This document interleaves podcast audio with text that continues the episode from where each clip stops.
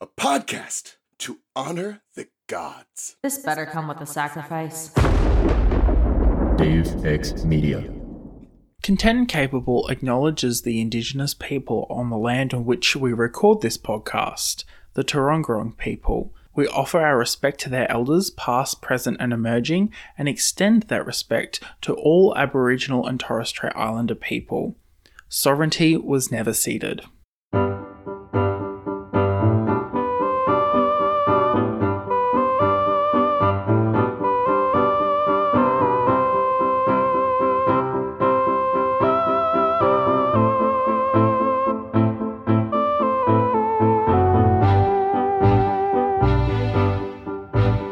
Welcome to Content and Capable, where I will take every opportunity to brag about the amazing successes that my friends have. Um, and I, yeah, will do it on a podcast publicly because I have that platform. I don't know. I don't know. It's a thing. Anyway, um, this week, well, I'm Sam, but this week uh, I have Taylor uh, from Deus Ex Media uh, itself. Hi, Taylor. Hello, I'm back. I exist still. Woo. Yeah, woo. You've um, it's been a while since you were last on. Um, I I think it's been a check. Year. should be like, yeah, I've just like be been surprised. consistently like around this time each year because that was your first episode, and then it, you know Yeah. just gotta gotta keep it the same time of year. Yeah, exactly. Like that's that's what you want. Um, no, it's been um, it's been a busy year since we last spoke because there's been a lot of changes in terms of the network and everything, which is well, that's you know to think that we last recorded in March last year, and it's now June, well, as of recording, the very end of June, but um, and we are um, I don't know.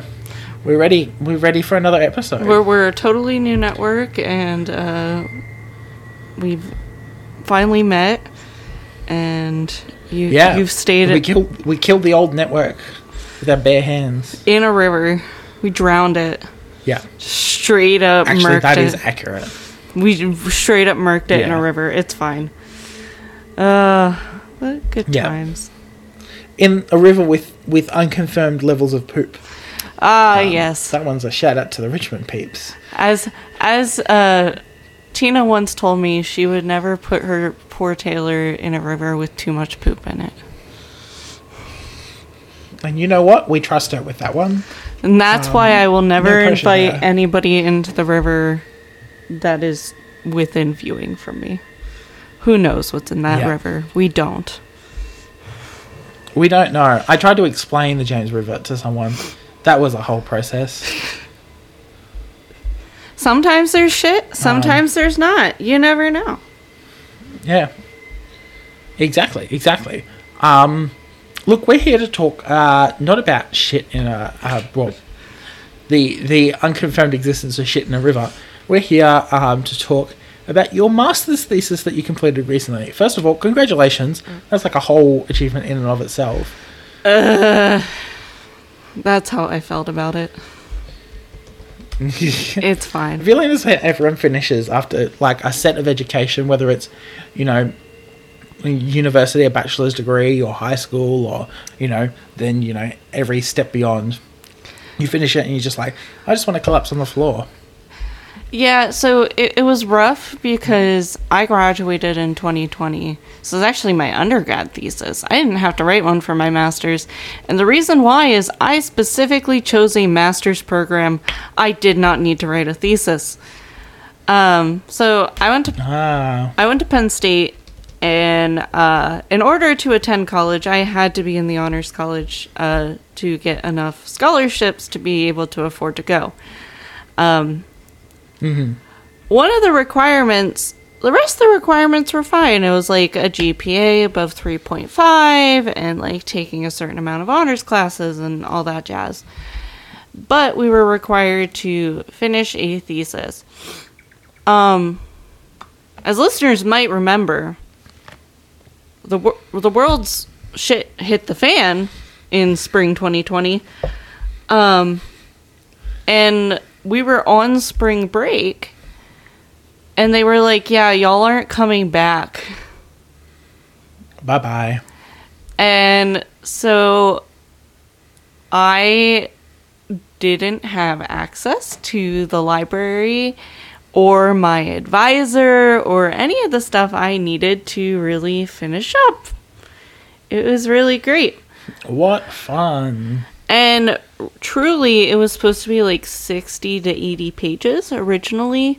I got to 40 and I gave up. Like it it was April.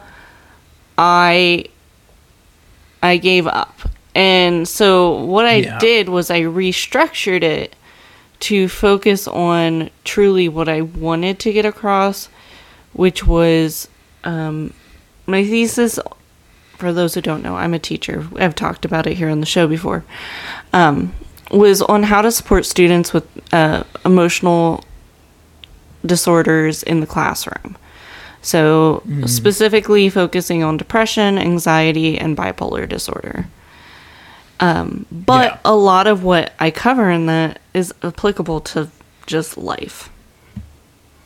Yeah. So, Um, yeah, it's obviously a really important part when it comes to just general education because you're not going to get good results if your well-being isn't in a positive space. Yeah, no, my my goal with my students is I always tell them I want them to be physically and mentally happy and safe and well before I care whether or not they know the emperors of the Mauryan Empire. Like I Yeah. I'm I'm as long as they get the general themes of history, that's my general goal. You know, if mm-hmm. as long as they pass and they've they've got the general understanding of what history is, that's all I care about. Now, Yeah. once we get into the nitty gritty, if they are, you know, emotionally unwell, I am not going to be nitpicky about them, you know, missing an assignment here or there, or um, r- truly, my paper is about flexibility. Is pretty much the Hmm. flexibility and taking the time to learn yourself. That that is Yeah. essentially the theme of my paper. And then I called out the current education system for not doing those two things. Of course, of course. Like, why would the education system be equitable and understanding of, you know, individual people's issues and, you know, needs and desires and, you know, problems? Obviously, it's fascinating that you mentioned, you know, well being because I do remember previous guests from last year. Um, oh, and I'm to forget her name, even though I've been watching her videos all afternoon. Um, oh no, oh no, oh no. Yeah, um, Mrs. H, teaching Mrs. H on TikTok, she talks about uh, marking on improvement rather than, you know, actual ability of like, you know, and the rubric that she looks at is like marked around have you improved in your knowledge and understanding of what's going on rather than have you met the requirements that, you know, X, Y, and Z have set that haven't, haven't been in a classroom for the last 50 years. Yeah, so it's it's interesting because like there are some things that are just objective, like a multiple choice question. Like there's not much flexibility there, but um, I don't know how Australia works, but each state has like specific standards that teachers have to teach to. Um, in Pennsylvania, where I live, specifically has standards for reading and writing in social studies. Um, because Yeah. social studies classes aren't a tested subject here in the standardized testing world, which don't even get me started about. Um, Oh, but, you know, a lot of what we do in the social studies is very much carried over into English classes. So, it when I am looking and reading through short answer questions or projects or things like that, it, it is important to a know where your students are at Yeah. and b think about what they've done because i yeah. I teach for a cyber school, so my, my students are from all over the state, um, including Philadelphia, where a lot of them live in neighborhoods that um, are not necessarily the safest. And Yeah. on more than one occasion, we've gotten emails saying, hey, so and so's sibling or parent or friend was shot last night. And Yeah. so, and unfortunately, we've had students shot and killed um, in in these situations. So, I can't expect a kid to complete the same project after they've had such a traumatic event as a kid who is currently in a stable situation. Yeah, exactly. And I think that carries over into real life where a boss, for example, cannot expect the same level of productivity, the same level of, you know, especially if we were talking about a public facing job, the same level mm-hmm. of, you know, excitement for their position if they don't take the time to understand where their employees are. Yeah, yeah, exactly. Um, and I think this is where like working culture has failed a bit in the Western world, where you know, we're taught to work until you know we drop dead, um, and you know that that has instilled in us in our education system, um, and even you know in our early childhood as well. You know, not being around your parents through incredibly formative years and bits and pieces. It's part of and I, I've got to make it clear that you know it's everyone's individual choice, but it's kind of part of the reason why you know having a parent at home at all times, a stay-at-home parent, does most of the time work well because it's you know you've got someone there looking after your developmental needs, advocating to other adults for you know fair treatment and bits and pieces, and are aware what's going on. If I was working nine to five, my child's at school from nine to three. I, I'm not going to have time to you know process with them what's going on at school, how they're feeling emotionally, plus have time for myself to unwind, etc. etc. No, yeah, no, that's that's, and there, there is, um, research about, uh, you know, the efficacy of having a stay-at-home parent. Obviously, hmm. like my family, there there was no way. Like we we just couldn't Yeah. financially do that, and a lot of my students like their parents are working two three jobs. They're working a job themselves. Mm-hmm. That's why they come to a cyber school where there's more flexibility. Yeah. but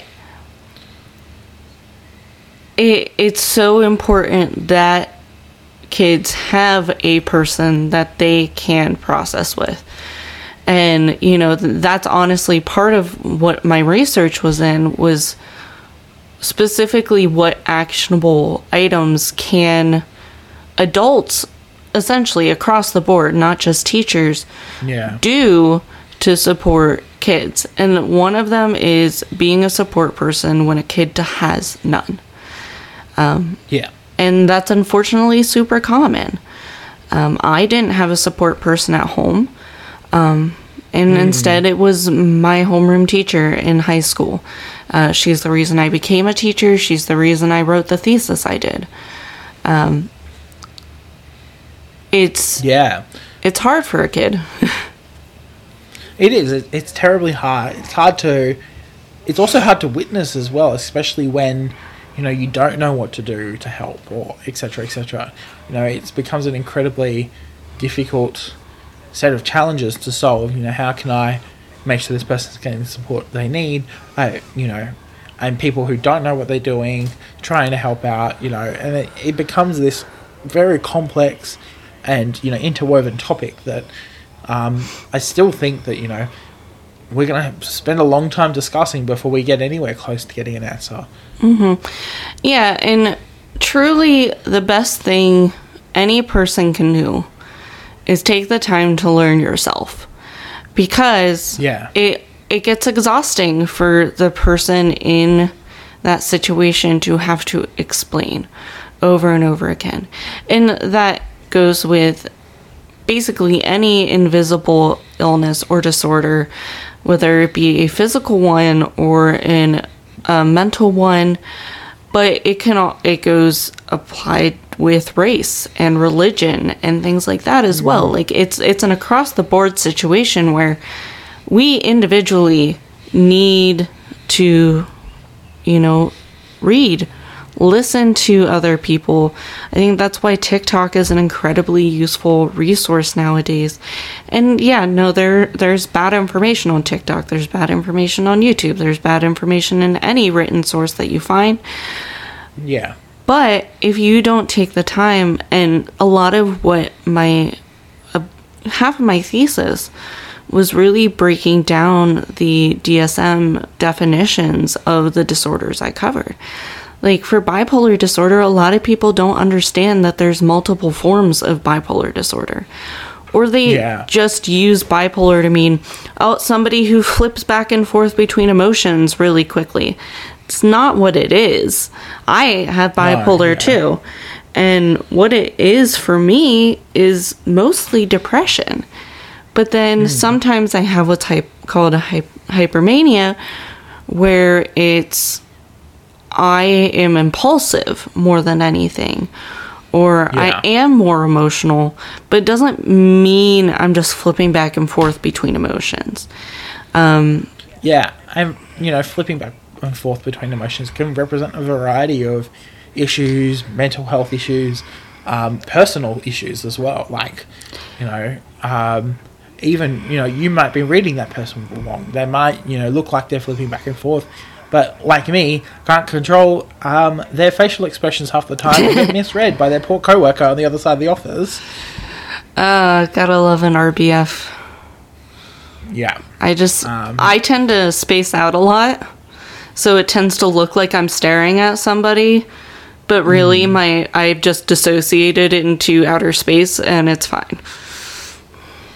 Oh yeah, and to fight, like when you know you're to be concentrating on someone, and to fight to like oppose that, I often find as well that like, like every second person on TikTok, I want to have something else going on at the same time, um, and I know it's bad for my productivity, but I also know that I like that, and it's not really helpful, and I've had to, you know, make sure I discipline myself in that way, and you know, it, it, it's there's a variety of things that like people do that are outside of what we would consider commercially normal.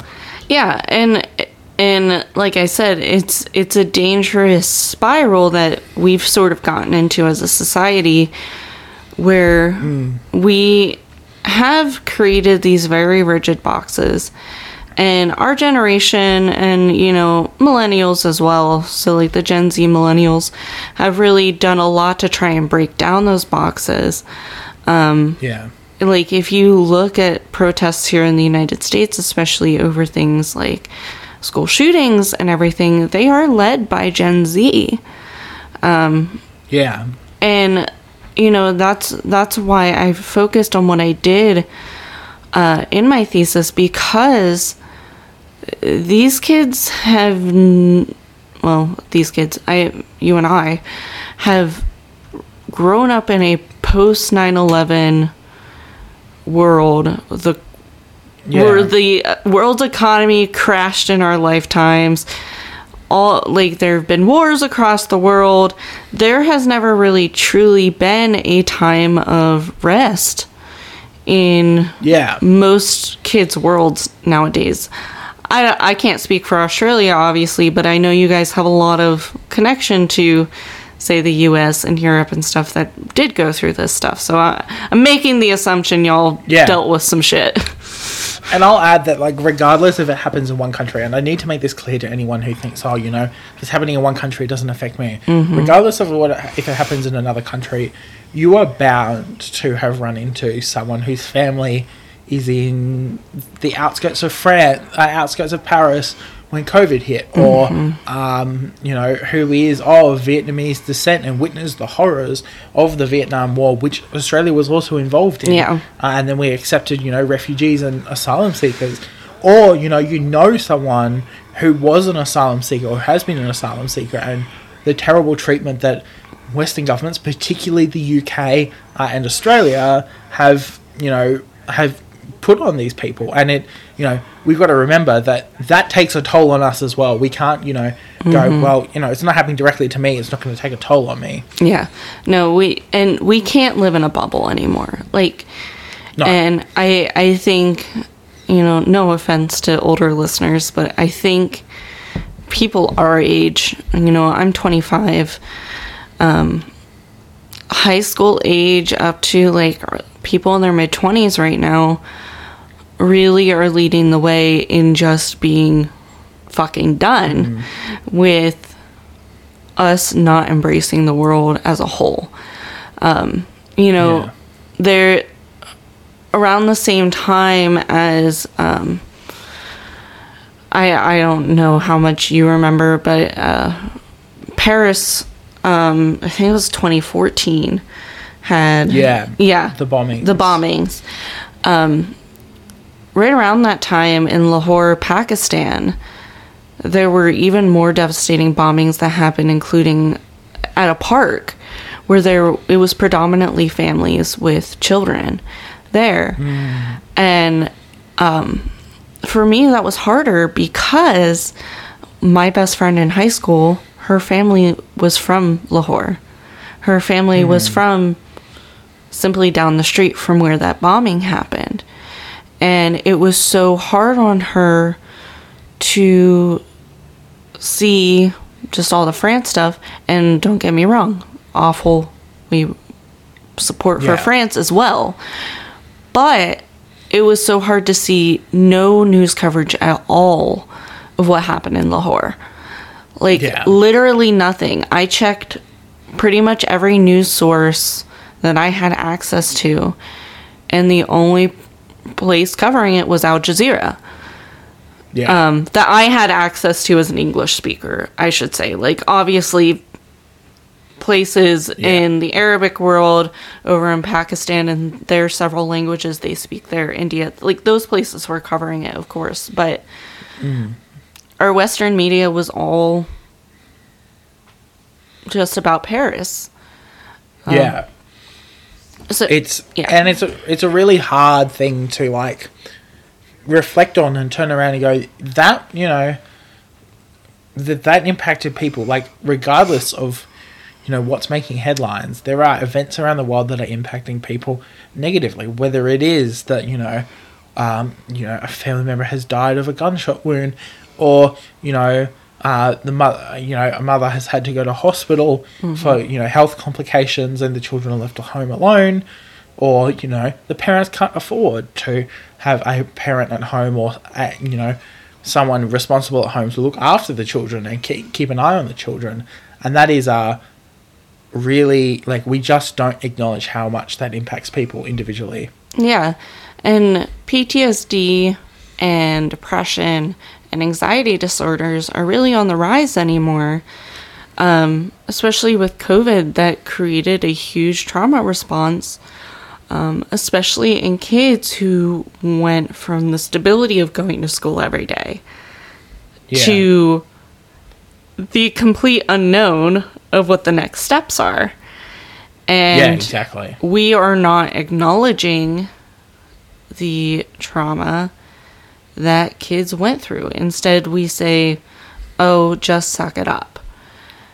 And Yeah. that is literally the worst person you can say, or thing you can say to a person with any sort of illness, whether it be Yeah. physical or mental. Just, just suck it up. It's fine. You wouldn't say that to somebody with cancer. You wouldn't just go up to Hank Green right now and say, "Well, suck it up. You're fine. You have money." Just because he has Yeah. money doesn't mean he is not in physical pain. Well, on the Hank, yeah, I don't know. It's fascinating. You know, you mentioned Hank Green. It's been an interesting couple of weeks. I do remember someone commentating saying it's you know Hank Green is is now have to has in a gamble with his life, um, and who knows what kind of toll. I think if Hank Green t- died tomorrow, um, touch wood he won't, but you know, Yeah. If if Hank Green, you know, if that happened, I wouldn't be surprised if we saw like you know a sweeping mental health crisis across the Western world. Um, especially in kids and people our age Yeah. who grew up with things like Crash Course. Like Yeah. Crash Course started while I was in high school, and biology class we spent pretty much every day having Hank Green talk to us. Yeah.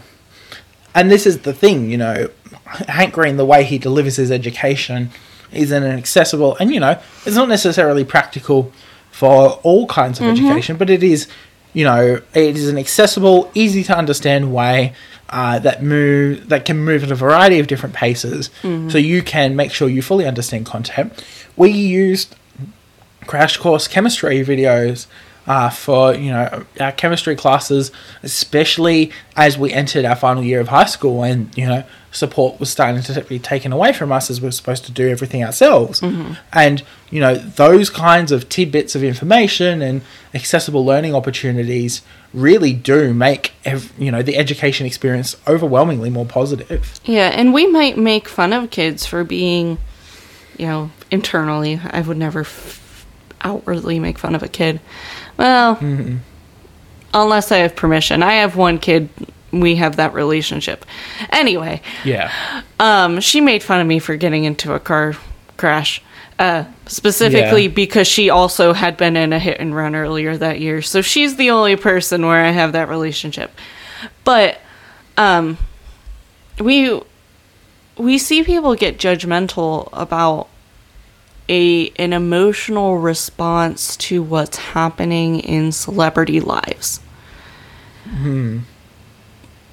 But if you're a kid who might not have somebody in their life that they see themselves in, they will attach to a celebrity. And that's fine. They're allowed to do that. Um, I personally don't get along well with my mom. Um, or Yeah. there, that's a whole whole thing. So I had to look for female role models that I could attach to elsewhere. For me, it was my teachers. Yeah. Um, they willingly filled that role for me. But for some kids, it's it's a celebrity, and you know when Chadwick Boseman died, um, I don't tend to cry over celebrities. Like I feel bad because they're people. But Chadwick Boseman, I I had a true emotional response to it and cried on my couch because I knew what he meant to my nephew who did not Yeah. have any black role models in his life. And you know, he got so excited when we got Sam Wilson in Captain America 2, but got even more excited when we had Black Panther. And mm-hmm. so when his death was announced, my my friend called me to tell me. Yeah. I my response was initially oh my god, but then it was oh my god, my nephew's going to be devastated. And he's Yeah, not going to know how to process this because he's 8. Yeah. And like I, I think this is where and coming back to, you know, making supportive spaces for people who are suffering mentally, any kind of emotional response to a set of events or, you know, text or something needs to be taken seriously because who knows what's triggered that, you know, mm-hmm. emotional response and how, you know, we should be processing it and how we should be, you know, handling to make sure that the person who's having that emotional response is okay. Yeah, like you I I have a pretty open platform with my kids. I have an anonymous like we'll call it a tip line. It's a Microsoft form that's anonymous where they can mm. submit stuff to me to be like, "Hey, this is happening." Like they can put their name if they need me to specifically know or I build in grade checks and it's okay. you're behind. Please just tell me why. Like, be honest Yeah. with me. Because, especially for me, where I'm not physically with my students, Yeah. it's even harder for me because, let's be honest, I teach teenagers. They never turn their camera on. I I could be walking right by a student on a normal basis and have no clue what they look like. Um, but I I I can't know unless Yeah. they they tell me and that goes in person too like if when I was teaching in a brick and mortar school during my student teaching, we had parent teacher conferences and I had we had a dad come in and be like, "Hey, just so you know, blank and I's or blank's parents, my my wife and I are currently going through a really rocky divorce." Yeah. and this kid we had had issues with him acting out being mm-hmm. frankly an asshole um, Yeah. to us and it gave so much more context and gave us a leg to decide okay how do we support this kid in a different way? And Yeah. you know i pulled him aside um, that following monday afterwards and i let him know that i knew. And we had a good talk in the the hallway and ever since at that point he was fantastic for us Um, yeah. and I think it it all came down to you know, I could have just held on to that information, not let him know that I knew, and just moved on, and we probably wouldn't have solved any issues. But yeah. even and like I said, a lot of my research applies to you know regular life. If you find out, you know, something's happening in your friend's life, it's okay to let them know that you understand what they are currently facing Yeah. that you are there as a support if they want and need it. Um, it's important Exactly. to not force support on them because sometimes Mm-hmm. they just need to process on their own. Everybody has their own processing, but it it it can make the difference to remind somebody that they do have somebody in their corner should they need it. Yeah, exactly.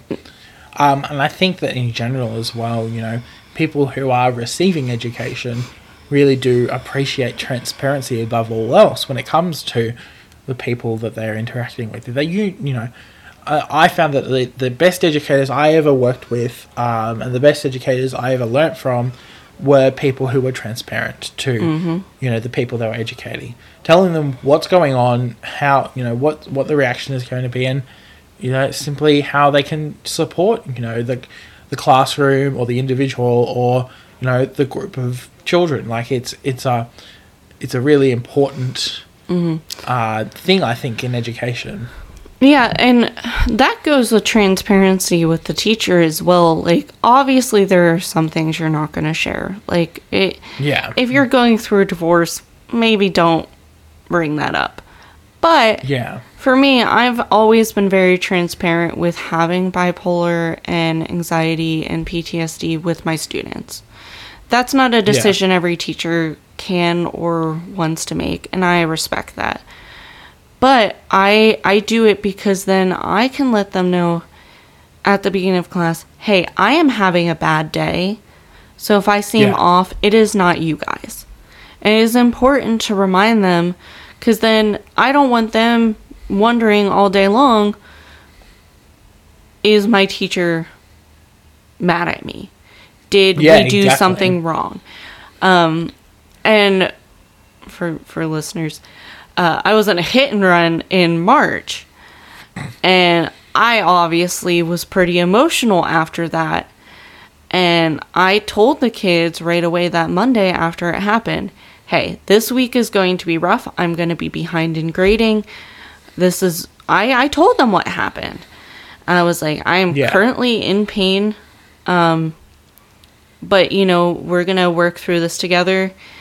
and you know i i at the same time like i'm supporting them they supported me and it's obviously easier i teach teenagers next year i'm only Yeah. teaching 11th and 12th graders so we're the minimum age i'll probably have is 16 but i'm Yeah. looking at more you know 17 18 year olds about to graduate Yeah. it it's kids are allowed to be supportive of adults as well. You know, after I, I mentioned that, you know, that happened, um, my school has like a chat feature that makes it easier for us to just interact with kids Yeah. because frankly a lot of them don't want to get on the phone which same um i i had a few kids who didn't even come to class but watched the recording of class be like hey hey i i saw your recording um i hope you're feeling better and stuff like that and that can truly make all the difference even in a teacher's life to know that hey you know that support and respect goes both ways and kids will give back the respect you give them. Exactly. And, you know, that's where you get mutual job satisfaction, mutual, you know, results satisfaction. You know, you, you just you have a create a better climate for people to be able to do what they need to do. Yeah. And that's why I say this applies to the regular workplace too. Like, if you are a person who manages other people, um, whatever title that entails, you will not get respect if you do not respect the people that you are over. And that includes Yeah. a certain amount of transparency. Obviously, you don't have to reveal everything. Like if Yeah. if you if you had a fight with your spouse the night before, maybe don't air that, but you can say, "Hey, I'm not doing well today. Hmm. My anger or my frustrations are not towards you." Or Yeah. You know, maybe just pull back a little that day overall. You don't even have to say anything. Just, you know, a lot of it is Yeah. self awareness of, you know, this is where I'm at. It's it's why Yeah. I talk about having a having bipolar specifically very openly. Because if I pull back, somebody is going to recognize, okay, they're just having a bad day. They're pulling back. Yeah. Whereas if I didn't, if I wasn't open, and once again, I, I know I keep putting this caveat, it is not the same for everybody, especially because of the Yeah. stigma that mental illness has in, espe- in Eastern societies, especially in African societies. Um, you know, I I have students where they truly cannot talk about it at home yeah. because there is not an understanding of that. Um, yeah, exactly. But if it's, I have found it easier for myself personally to just be transparent about it because then people aren't left wondering, oh, well, she's just being a bitch. Which sometimes, caveat, uh, sometimes I'm just a bitch. Like it my my nickname in my group chat with my college friends is literally colossal bitch, which I made myself. Oh, look. I don't create nicknames on group chats anymore because people seem to do a better job than I do. Um, but yeah, no, that's so important. Um, and we forget, you know, and this is why, you know, not that I want to dwell on it too much, standardized testing is a massive problem with our education systems collectively because we can't, you know, apply our one size fits all approach to education. That's not how humans work. We know that's not how humans work because we admit it in other areas of society.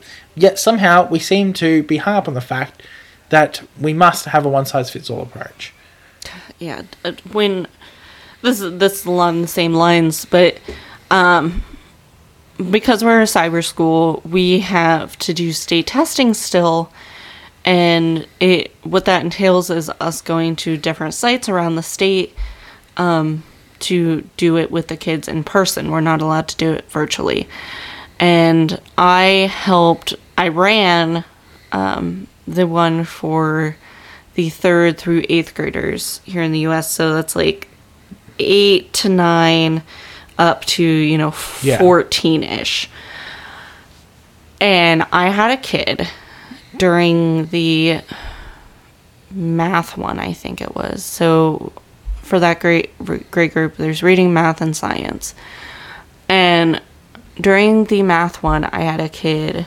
Everybody else was done, except for this one who was working himself up so hard over this test. Mm. And he finally came out for a break. He, he all he had was like eight questions left. And his mom took him by the shoulders and said, "It does not matter Yeah. this much." And we'd been telling him that all day. But he was worried his mom was going to be mad that he didn't try. And I let her know when she Yeah. came, and she was like, No, that is never how I have felt. And when he came out, she was like, I don't want you to feel this way. And yeah, exactly. I yeah, I hate standardized testing. I'm really good at standardized testing because I'm a really good test taker. I read really fast. I know that about myself, but I also am aware that not all kids are like that. My sister, my eldest sister, like is one of the smartest people I know. Cannot take a test for the life of her. Uh, like she she's a Yeah. very successful nurse, but it testing in high school was hard. Like doing her SAT and everything was really difficult. Um, and it truly Yeah. takes literally my my entire thesis really boiled down in the end to flexibility and let letting yourself understand others. Like Yeah. you you have to do the work in yourself too.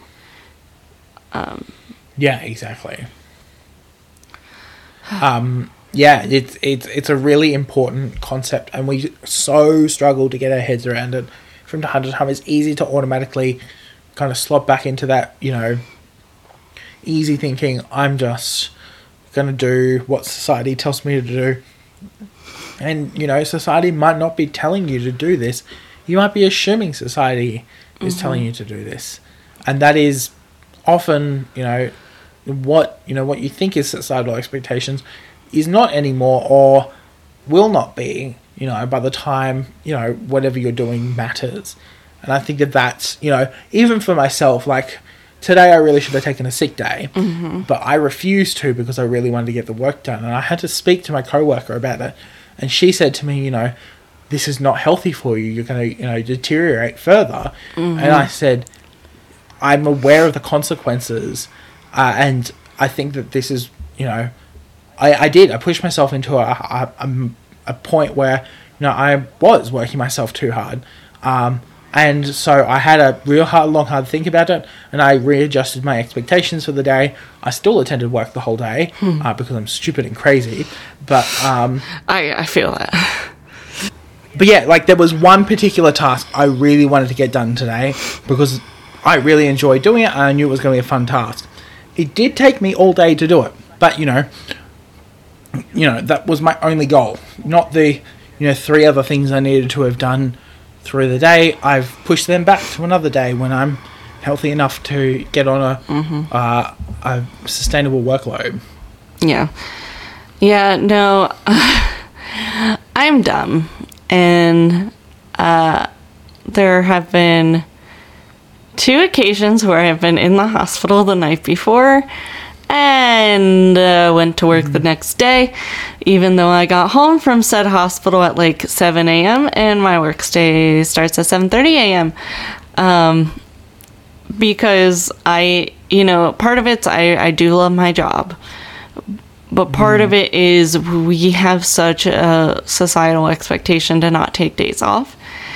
And Yeah, i i will say i have an extraordinarily supportive boss. I i would die without her physically Yeah. literally um, because she makes me take my time off uh, when i am when i desperately need it.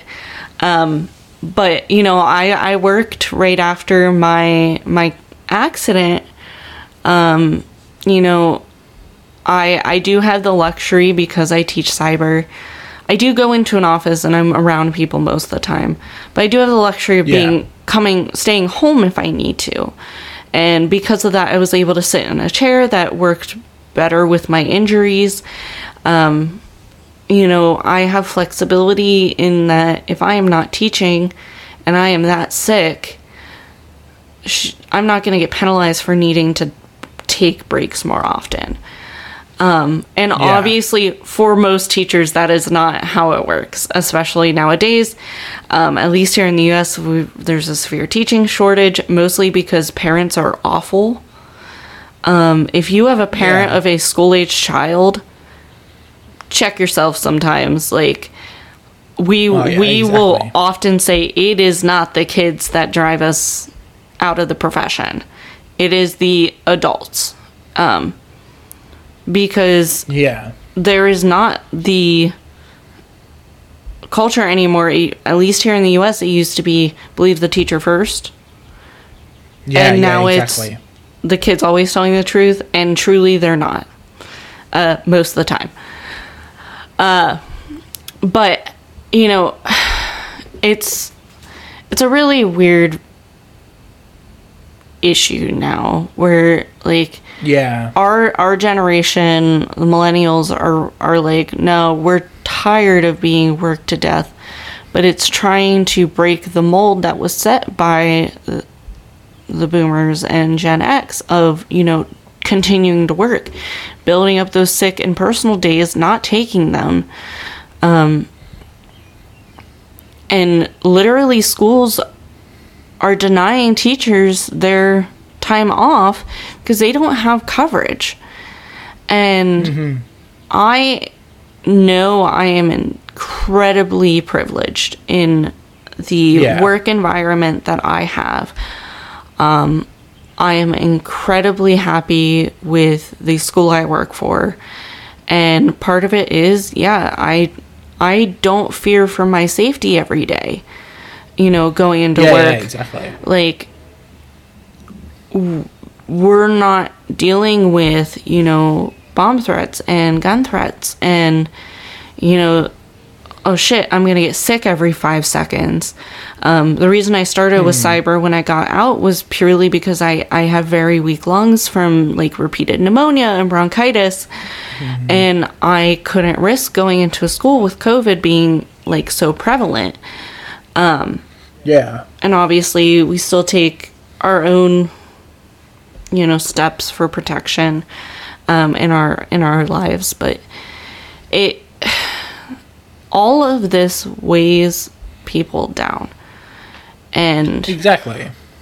i if you have pto if you have a sick day please for the love of god take it now please don't Please. abuse that system i know there are plenty of people who take way too many sick and personal days and that Yeah. does hurt other people um in in the business it it is it is important to acknowledge that you are hired for a job Yeah. and exactly. you you you need to do that job in order to not hurt other people but for me Yeah. i'm a salaried worker i have a set number of pto and sick days i'm going to take them every year because Yeah. Exactly. it's good for me to do so Yeah. Um, I've got two things. I think on top of that, we've got to add the fact that a lot of our generations are taking jobs that we are passionate about nowadays rather than jobs that we feel like we should be doing. And so, therefore, when you feel passionate about something, you're going to really struggle to tear yourself away from you know what you're finding passionate exactly um, which is, and you know, that's part of the reason why I didn't want to go, didn't want to take a day off yet, you know, Yeah. the day just gone because it's really hard to, you know, justify to myself why I deserve that day off. yeah Um, I think on top of that, and this is a fun fact for everyone, uh, a trademark fun fact. Um, I didn't realize that long service leave is a uniquely Australian thing.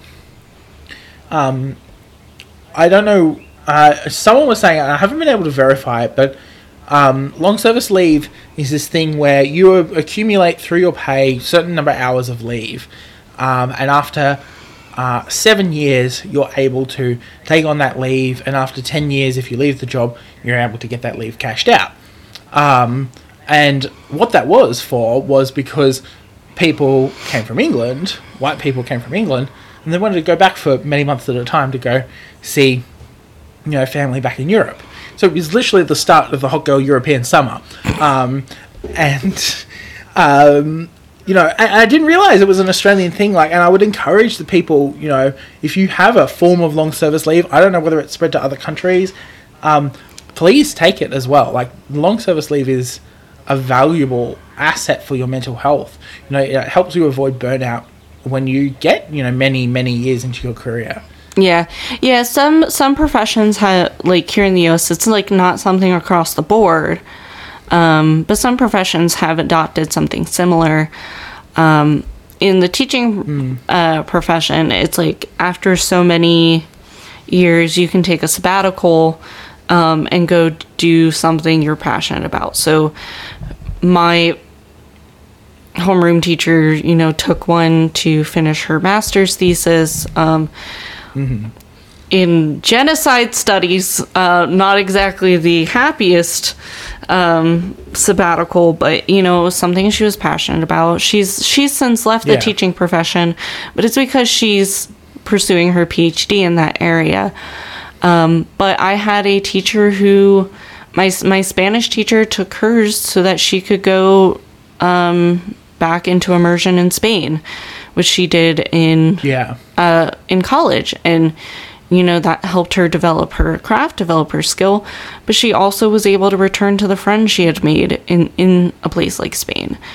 Um, so like we have something like that. Um, you're supposed to technically do something Yeah. while you're on sabbatical. Um, it can take several forms, but um, yeah, it, That's that's yeah. Take it's, leave. It's very, uh, yeah, take a break. You know, and this is where like everyone makes the complaint. Oh, you know, teachers only work you know through the term time, and theoretically, you know, they they a aren't paid, but b you know are theoretically off. Uh, in you know through school holidays and things like that. That is not a no. you know, you know that's not how you know that necessarily a works. But b also, you often have the equivalent of that kind of break. I probably not you know twelve to fifteen weeks of it, but you know a fair amount of of time off.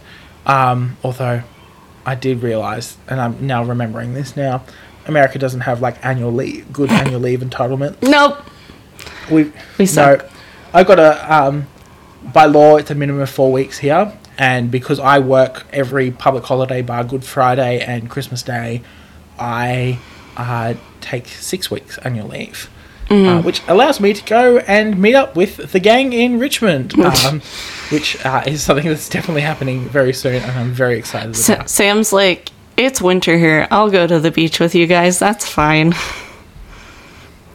Look, um, I'm. I think I'm ready for warmer weather.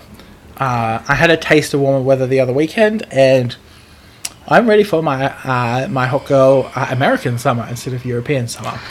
more guns, more beach. Oh God. Oh God. oh. Thankfully, we are es- effectively in the middle of nowhere um, for our vacation. Although it is the set of you know uh, a, a large drama TV show on Netflix. Oh, So, that's right. I forgot about that. Yeah, it's fine. But um, That's that's how I describe where I'm going to every Australian that asks where I'm Oh, going. good, good. Uh, for context, Yeah. we're going to the Outer Banks. Um, Yeah. but yeah, like take your leave. Like I will say, Joseph, my my fiance does. He doesn't get that much leave, but he he gets a much better leave package than a lot of people. And you know, we're well, we're getting married next year, and then it's like, okay, do do we have kids and things? And so we we have looked at what our leave packages are, and he does get Yeah. si- he gets six weeks of paternal leave. Which, Oh, wow. Yeah, which which is yeah, truly amazing for an American job. Um, which It's more progressive than Australia is as a country. Oh. Um, Well, yeah, and you know, and that includes for us like adoptive or foster children as well. oh, wow. Uh, for both of both of our jobs, like that that is included, um, because it's a transition period when you bring any child into your life. Exactly. But you know, he struggles with taking time off. And I'm I'm like, my dude, you he barely uses his sick days. And I'm like, you have a doctor's Yeah. appointment rather than, you know, working that extra two hours that you took to go to the doctor, just take the day off. And he, he struggles so hard with it. And I'm like, you you have these days. You've been given these days. You have a supportive boss. We he and I are both very lucky to have supportive bosses. I know that's not for Yeah. not everybody. Like my boss will will physically make me take time off when I am sick or mentally unwell. Um but you know, please take your leave if you have it. Like I Yeah. as long like like I said, as long as it's, you're not doing it in excess to the point where it's detrimental for other people and it is good to reflect on that. Like Yeah. especially if you're in something like childcare or something, like make sure you're you're reflecting on, you know, that that kind of thing. But Yeah. like we we are not allowed to take more than 3 days off at a time unless we have like approval. Like there there are situations like Yeah. um like if you get married you you can take like more than the three days off like that's that's okay or if somebody's exactly. sick or Yeah. Uh you know there's there are reasons or if you're going on a once in a lifetime vacation please go but we, do ask that you know you limit it to three in a row because you know being out that long can affect you know the kids or you Yeah, know the fellow exactly. teachers and I'm I'm very transparent with the kids, being like, "Hey, I'm going to be out these days. This is whether or not I'm going to be able to answer your emails during this time, because I try exactly. to, you know, at least check in, check my chats and my emails, even if I'm out, just to make sure everybody's like not had some emotional breakdown and I need to send them to the guidance office. Um, but yeah, truly, truly take your leave. Um, it's for your benefit to do so. If Yeah. you don't, you're gonna burn out, and that's, and I say this as somebody who does work in a form of childcare, will be detrimental to others. Um, yeah, exactly. So, like, like I said, there there is excess in both sides, an excess of not and an excess of too much. Take the time Yeah, to and- reflect of okay, there are other people depending on you, but you can't do your job if you are not doing any breaks. like, Exactly. it's yeah, it's really important, and you know that doesn't just apply to adults with jobs or you know people who have the luxury to take leave. Taking time off, taking time to reflect, is very important, regardless of whether you're you know a student who's listening to this. By the way, you shouldn't be a student who's listening to this unless you're a uni student. Um, and then go ahead, keep procrastinating. I give you approval to do that. Um, I'm with you guys. Godspeed. you know, you take take a break. It's important. You know, when I lost my job last year, I knew I was going to take a break. Luckily, I happened to be on holidays right as I lost my job, so I, you know, enjoyed my holiday and then you know spent some time reflecting as you know things start back up again and reassessing whether I could commit to mentally finishing my university degree and you know holding down a job and mm-hmm. i made the decision that it wasn't right for me and while i regret part of that decision i think i could have done a better job at you know making sure my finances were well, better well managed and i was better well set up you know and supportive for it uh, i was able to you know really make sure i had that support all the way through to the end Yeah.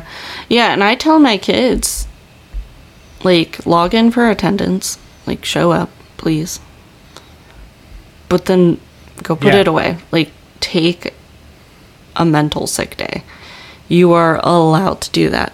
But I also tell them please don't make it like a month long cuz then you're going to get a little Yeah. behind. But a day or two a month like can make the difference for a kid and people are like well they have weekends it's different it, it, it is different when you take off a weekday when you have work or you have school because it feel you feel the burden off of you like it is actively Yeah. lifted whereas you know the weekends are passive you know you're off it's fine but i did Yeah, exactly. and and like I said, I keep putting this caveat: everybody's situations are different. Everybody's jobs are different. You know, some jobs celebrate you taking time off, especially in different countries. Um, and like I said, if you have your your days, please use them. Take whatever time you are given off. Yeah. You know, maybe don't take like two months off at a time. That might be might be an issue. Um, or like don't take every other week off unless that's how your job is set up. That that then we're getting into a little gray area. But you know, take the day, take three days, take a week Yeah. if you need it. Like go on a trip. Like don't let societal expectations keep you from taking a vacation or letting your body heal when you have something like COVID or the flu or something that really takes a toll on your body, Sam. Um, You you Ah, cannot thanks, Taylor. you cannot be your best employee self. You cannot be your best student self. You cannot be your best parent self if you run yourself into the Yeah. ground. Exactly, exactly. And I think on that lovely note, uh, we might wrap up. Mm-hmm. Thank you, Taylor, so much for coming on the podcast. Thank you. I it is uh, 7 a.m. here, so I am gonna go back to sleep. Sam should the go tables to on the podcast recording. Sam should go to actual sleep. Look, I'll go back to actual sleep. I've got to be up at 6 a.m. in the morning anyway. So, Samuel. um, but it's, I don't know, it's Christina approved. That's all I'll say. Um, it's not, but that's okay. Um, um, uh, Taylor, did you want to be found on the internet? Uh, if you want to, you can follow me at Tete underscore ballet on Instagram, uh, uh, as well. Like with most of DXM, I don't do Twitter.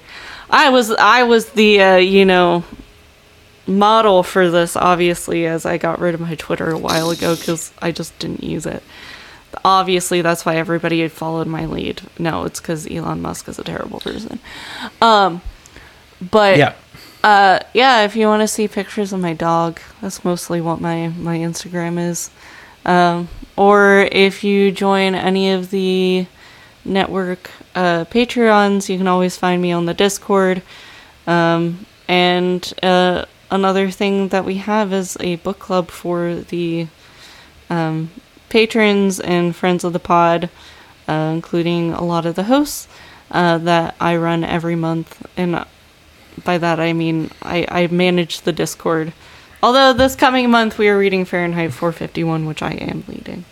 So, yeah, you can find me. Around. I- I'm around. I'm excited to read that book. Have you ever read it? Yeah.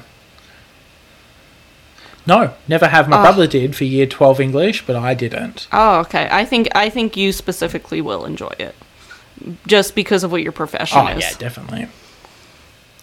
Yay, we love that. Um, yeah, well, uh, yeah, definitely go check out My Cabbages, the restricted section, or, or of the Eldest Gods, uh, and their Patreons. Um, obviously, if you prefer another show and are willing to wait, although you will miss out on cool events and fun things to do, uh, you are more than welcome to wait for another, you know, Deus Ex Media podcast to get a Patreon.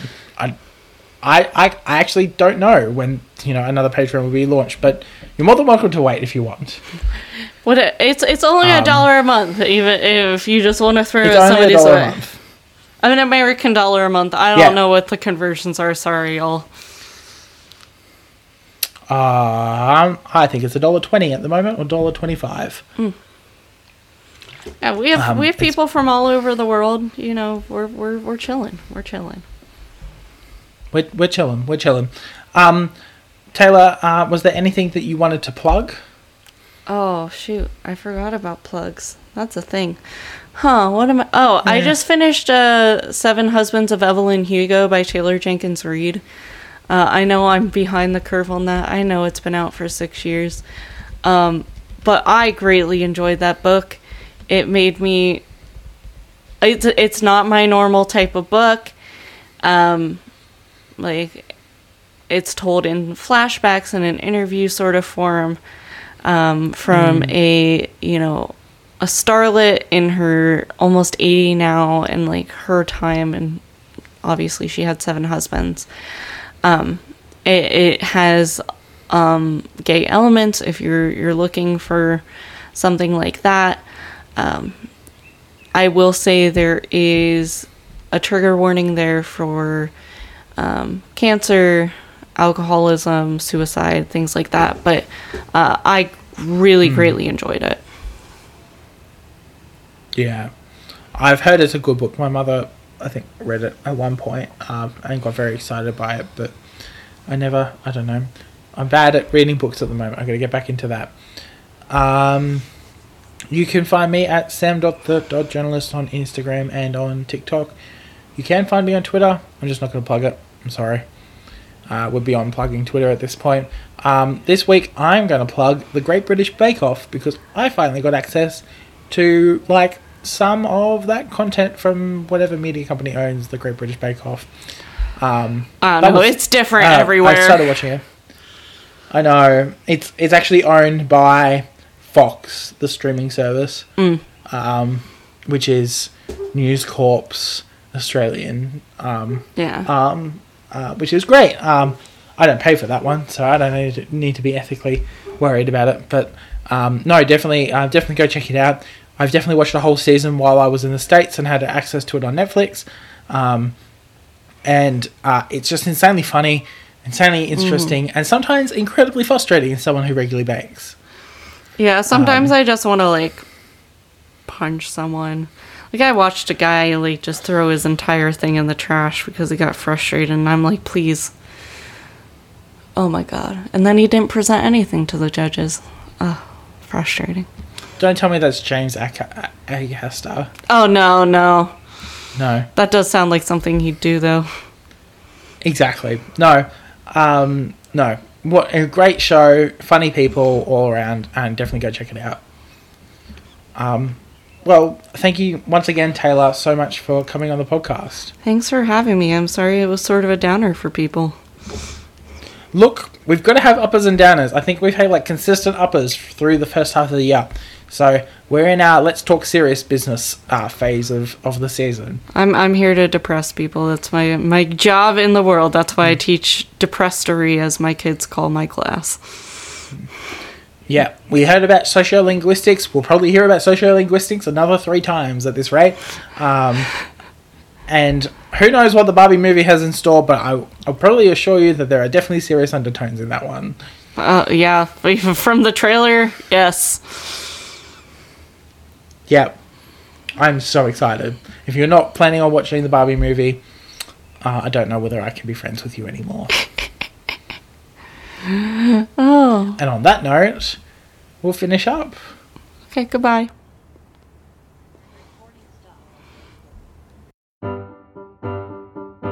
Content and Capable was recorded, edited, and produced by Samuel O'Brien. You can follow the podcast at Content, the letter N Capable on Instagram, and you can find it on Facebook. You can also send an email through to contentandcapablepod at gmail.com with any of your thoughts, queries, or concerns. The best way to support the podcast is to leave a review on your preferred podcatcher so more people can hear the podcast. The art was done by Opia, and the music was written, edited, and produced by Jason Hilton. Content and Capable is proud to be a part of the Deus Ex Media Network, where you can find a podcast for any of your nerdy interests. Hey what's up? My name's Christina, and I'm the host of The Restricted Section, which is a super, super pro trans rights Harry Potter slander, Harry Potter book club podcast in which all of those weird kids you went to high school with are still reading the damn thing, but now we don't like it as much. Come along with us as we break down this classic fantasy series and show you how it is actually extremely problematic. Not only the author, but also the text itself. We should have known. We were so young and innocent. If only we could have trusted the adults who were writing the things that we put into our brain. But anyway, don't get me wrong, we enjoy Harry Potter, we have a good time. We're currently covering Harry Potter and the Half Blood Prince, which is probably for the best because I don't really remember any of that book, despite the fact that I've read it probably 10 times. Come along with me into the world of Harry and take a intersectional feminist lens, a racial justice lens, a queer rights lens, all the lenses that the author probably wishes we wouldn't use to break down this book to figure out why we love it and why it's bad. New episodes every Wednesday wherever you get podcasts. Thank you for listening to Content and Capable. Don't forget to rate and review, and we'll see you next week for another episode.